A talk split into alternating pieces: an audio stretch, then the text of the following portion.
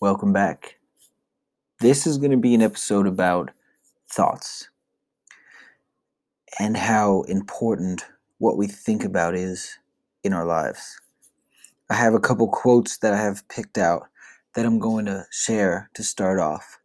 The first one is by the Buddha. The quote being, What you think, you become. I've also heard another version of a similar quote by the Buddha We are what we think, or what you think, you become. Ralph Waldo, Emerson, Ralph Waldo Emerson said, A man is what he thinks about all day long. A man is what he thinks about all day long.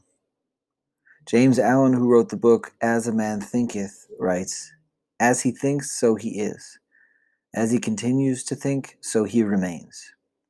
James Allen also wrote, A person is limited only by the thoughts he chooses. And additionally, he wrote, A man is literally what he thinks, his character being the complete sum of all of his thoughts. All of these quotes are different, uh, different people with wisdom pointing to a similar thing that what we think about uh, controls our life. What we think about becomes our experience. I think that's the importance of something like cognitive behavioral therapy or CBT for short, if you've ever heard that acronym.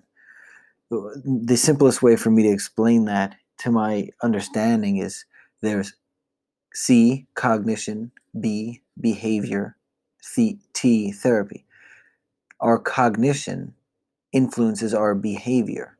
And in order for us to uh, change the way we live our lives, we have to change our cognition and our behavior our behaviors will change in turn. So in all of these ways in, these quotes and this uh, psychological philosophy a lot of things are pointing to the thoughts starting with the thoughts. I think that's why some people will do affirmation work they'll get up in the morning and look in the mirror and say something over and over and over in order to train their mind to think a different way. Because if we think in a different way, then we start to feel a different way. We might behave in a different way. I'm not sure who said this, but it's commonly quoted in self improvement and coaching circles. Um, story follows state. Story follows state. So what our whatever our emotion is, that is what the story in our mind will tell us. So if we happen to be particularly triggered, that will color our, our thoughts. That's why I wanted to talk a little bit about consumption today. And the title of the episode is The Buddha and Instagram.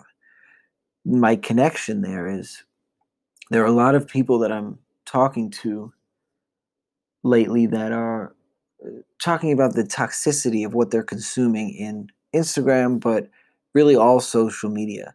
The comparison that goes on and the really addictive quality of these social media platforms. I hear it a lot. And if we if we think about think about ever watching a scary movie. If you watch a scary movie where maybe somebody was, uh, I, I don't know, murdered or something very scary happened. Somebody's house was broken into, and then later that night, you go to go to sleep in your bed and you have fear. You start to think about things that could potentially happen to you in your life that might have happened in that movie or in that documentary. It's uh, our thoughts are influenced by what we are consuming. So when we are on Instagram or Facebook, if there's comparison, if there's if we're comparing ourselves to other people, if people are showing uh, the best version of themselves, they're only showing a snapshot of themselves, and then we see that snapshot and compare ourselves to it, that influences our thoughts. So what we're consuming is directly influencing our thoughts. And our thoughts, as James Allen said, as he thinks, so he is. As he continues to think, so he remains. James Allen also said, A man is literally what he thinks, his character being the complete sum of all of his thoughts.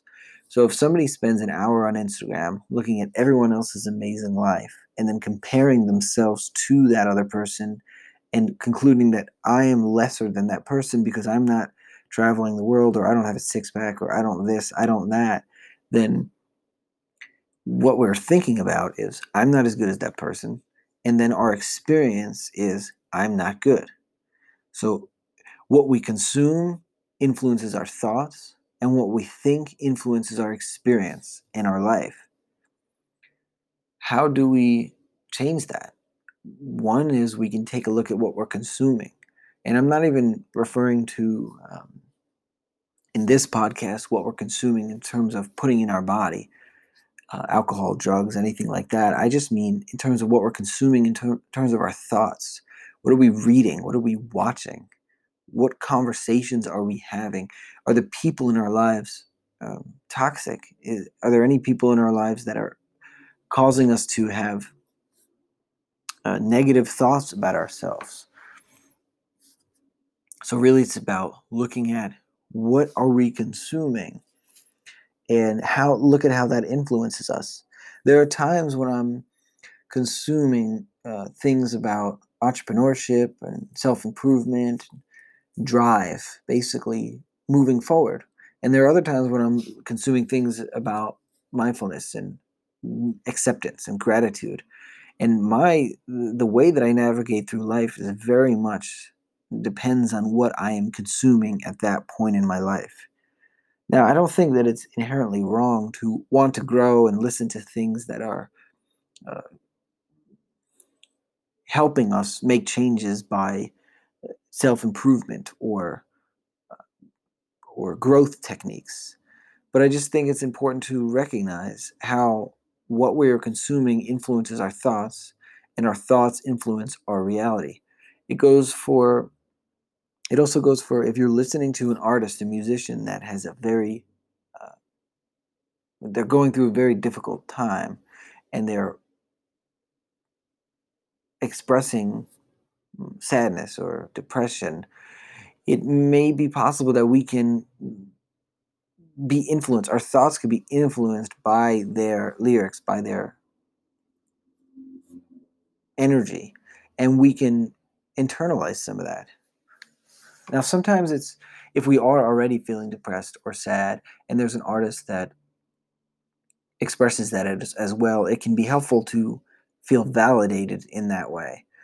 So, all of these things are not inherently bad by their own right, but what I, I'm trying to point to here is the connection between what we consume, how that influences our thoughts, and then how those thoughts manifest in our behavior, in our reality, in our experience it may be an interesting exercise to take a look at your thoughts throughout the day. If Ralph Waldo Emerson says, A man is what he thinks about all day long, what are you thinking about all day long? And how is that manifesting in your experience? How is that manifesting in your behavior? If you pay attention and throughout the day you're judging yourself, you're saying, oh this is what i did here was stupid or that person probably thinks that i'm i'm this i'm not good enough in this way or that way.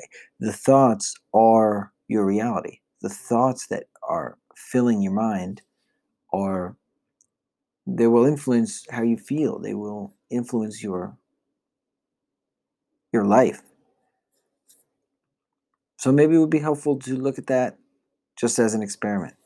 I don't know just something i've been thinking about uh, let me know if you find any value from this. You can email me or, um, yeah, james at themindfulplace.net. Other than that, I will catch you next time.